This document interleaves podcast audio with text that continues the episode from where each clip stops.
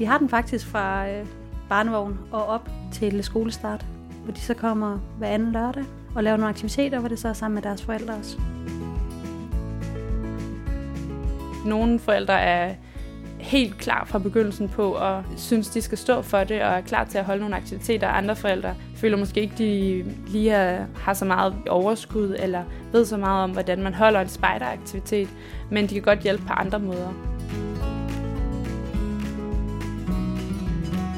Der er mange gode grunde til at have en familiespejderenhed. Det er dem, vi skal snakke om i den her podcast.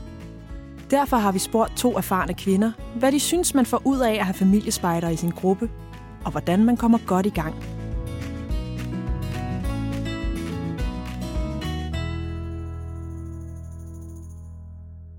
Mit navn er Margrethe Lykkegaard Hansen, og du lytter til en af 10 podcast, produceret af KFM-spejderne i Danmark. Først skal I møde Maja Lyngby. Familiespejderne er en lidt anderledes enhed. Øhm, det er de særligt... Hun er projektmedarbejder på projektet Flere Spejdere i København.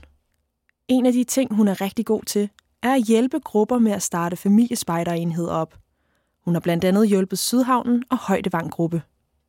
Ifølge Maja er familiespejderne en særlig gruppe, fordi forældrene er med. Og derfor så er familiespejderne helt anderledes end de andre enheder, hvor det er en gruppe børn, som bliver ledet af en mindre gruppe ledere. Det betyder også, at i en gruppe, så er familiespejderne måske den nemmeste enhed at have, fordi den kan køre lidt sig selv. Der skal være nogen, der lige indkalder til mødet selvfølgelig, fordi folk møder ikke spontant op. Men øh, selve sådan, aktiviteten kan køre rigtig meget selv, og man har enormt meget mulighed for at gøre det lidt svært, eller måske være få deltagere, fordi familierne hjælper hinanden, og forældrene hjælper deres børn og hinandens børn. Så derfor så er familiespejlerne sådan en lidt let og hyggelig enhed, hvor man kan, kan gøre nogle forskellige ting. I min erfaring, der har familiespejlerne så også været en enhed, som måske var mindre øhm, kontinuerlig end andre enheder, fordi folk ikke altid lige kan møde op, og derfor så er der plads til, at man nogle gange kommer, man nogle gange ikke gør, men at man hver gang har et program, hvor man øh, laver noget sammen, og hvor man kan være med, uanset om man var der gangen før. Maja har blandt andet arbejdet sammen med Malene Forlager, som er gruppeleder i Højdevang Gruppe på Amager. De to er enige om, at der er mange fordele ved at have en familiespejderenhed. Også selvom nogle familier kommer mere fast end andre. Det er nemlig på flere måder en stor hjælp at have forældrene med på holdet. Hør bare, hvad Malene siger her. Ved at få en masse forældre ind i gruppen, så skaber vi også en masse bevidsthed omkring det. Det betyder, at lige pludselig snakker man på arbejdet omkring, hey, jeg var faktisk familiespejder i lørdags. Nå, hvad var det for noget? Så det giver et større netværk omkring lokalsamfundet, der kender gruppen og som har et forhold til den. Og så kan det være, at der lige pludselig er en søster eller en fætter eller en kusine, der enten er i familiespejderenheden, eller en af de ældre enheder, der kunne være interesseret. Derudover så gør det også, at vi har mange flere ressourcer at trække på. Skal vi have en arbejdsdag, som vi skal have her næste måned, jamen så er der lige pludselig endnu flere forældre, man kan trække på til at sige, hvem har en trailer, eller hvem koger brænde, eller gør gryder ren.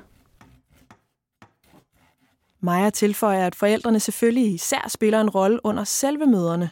Fordi familiespejder øh, er familier, der møder op, så kan de faktisk køre selv uden sådan en hel masse ledere til stede.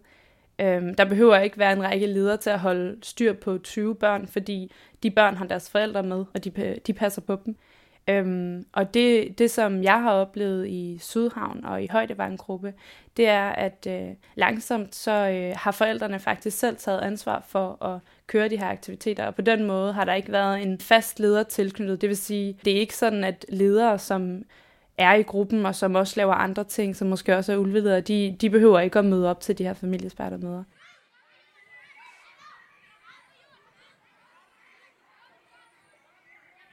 For mange forældre er det en ret stor oplevelse at komme til deres første spejdermøde. Også selvom det er en familiespejder, og vi egentlig siger, at det er meget low-key. Men de fleste er lidt nervøse i starten. Hvad er deres rolle? Hvor meget må de byde ind med? Hvad kan de? Hvad kan de ikke? Begge enheder, jeg er kendt til, der er de startet op med, at der har været nogle ledere, der satte det i gang, og som har indkaldt til det her, og som også har været der de første par møder, fordi øh, de har sørget for materialerne og sørget for, at det hele kørt, og for at øh, forældrene mødte hinanden. Og så med tiden, så har det vist sig, at alle forældrene faktisk har enormt meget gå på mod til at øh, hjælpe lidt til. Men gå på modet kommer ikke af sig selv. Ifølge Maja er det vigtigt, at lederne i starten holder forældrene lidt i hånden. Der kan godt være nogle gange, hvor de lige skal have et lille prik. Den største udfordring, synes jeg faktisk har været, at forældrene kan være lidt i tvivl, om de godt kan, og om det egentlig kan lade sig gøre. Specielt hvis de ikke selv har været spejdere, så, øh, så kender de spejderne som nogen, der har været trænet helt som øh, barn, og som har uniform på, og som kender til en hel masse uskrevne øh, regler og koder og øh, en hel masse traditioner. Og hvis de ikke selv kender dem, kan de godt synes, det virker enormt øh, uoverskueligt at holde et spejdermøde.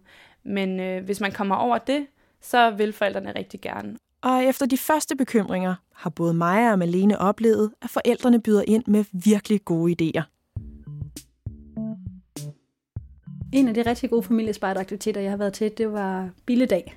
Hvor det egentlig handlede om at samle biler ind, og så var der billeræs, og hvor mange ben har en bille, og hvad er det for en bille. Så er man rundt og samle insekter. Jeg kunne godt lide den aktivitet, fordi det var nemt at gå til, og børn i alle aldre får noget ud af det.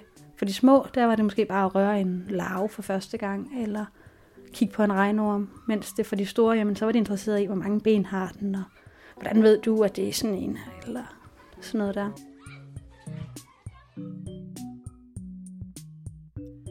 Malene har også oplevet, at flere forældre kan byde ind med en særlig interesse eller en bestemt viden. For eksempel om rollespil.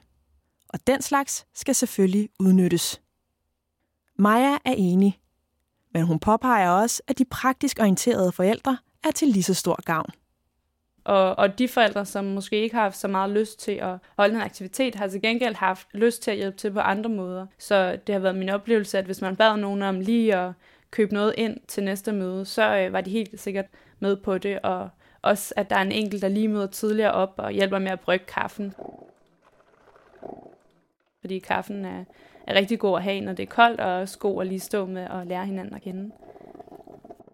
Og nu vi er ved det, så er der faktisk mange gode grunde til at give forældrene en chance for at snakke med hinanden under møderne. Det er en ret god idé, hvis øh, forældrene får et godt sammenhold med hinanden og, og kan skabe et eller andet fællesskab og have lyst til at hjælpe hinanden. Det er nok noget, man skal være ret opmærksom på, rent faktisk at, at hjælpe til kan lade sig gøre. Man kan godt nogle gange holde nogle aktiviteter, hvor, hvor familierne er meget for sig selv, måske fordi forældrene skal hjælpe deres børn rigtig meget med nogle ting, og selv skal være meget engageret, hvilket er fedt, fordi det er også godt, at man som forældre skal være med til aktiviteten. Men øh, nogle gange kan det være svært lige at møde de andre.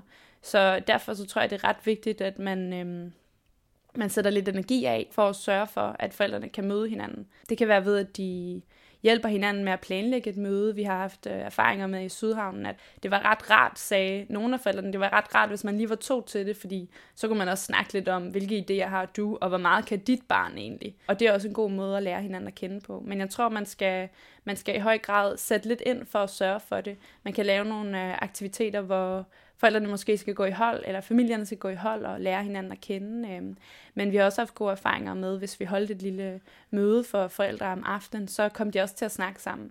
Det er helt sikkert noget, man lige skal være opmærksom på, og sørge for at skabe nogle rammer for, at man kommer til at snakke med hinanden som familier.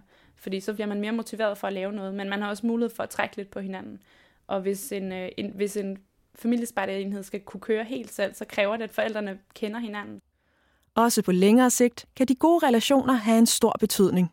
Som gruppe er det jo også en fordel at have en masse forældre, der får lov til at blive engageret i spejderånden. For på sigt håber vi også, at vi får nogle ledere ud af det.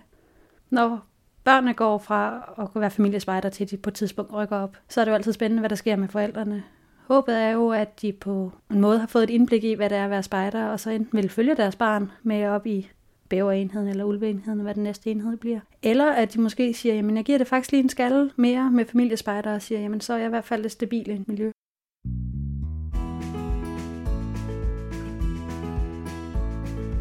Du har lyttet til podcasten Kom godt i gang med Familiespejder. Først og fremmest, tusind tak til Malene og Maja for at dele jeres erfaringer. Historien her er produceret af KFM-spejderne i Danmark – til rettelæggelse af Marie Rar Kruse Østerholt og Katrine Tjørved. Katrine er også redaktør, og mix af Marie Enevoldsen. Mit navn er Margrethe Lykkegaard Hansen. Hvis du kunne lide, hvad du hørte, kan du finde mere på www.spidernet.dk. Her har vi samlet en række historier fra spejderlivet i lokale grupper hos KFM-spejderne. Fortalt på skrift, film og selvfølgelig på lyd. Tak fordi du lyttede med.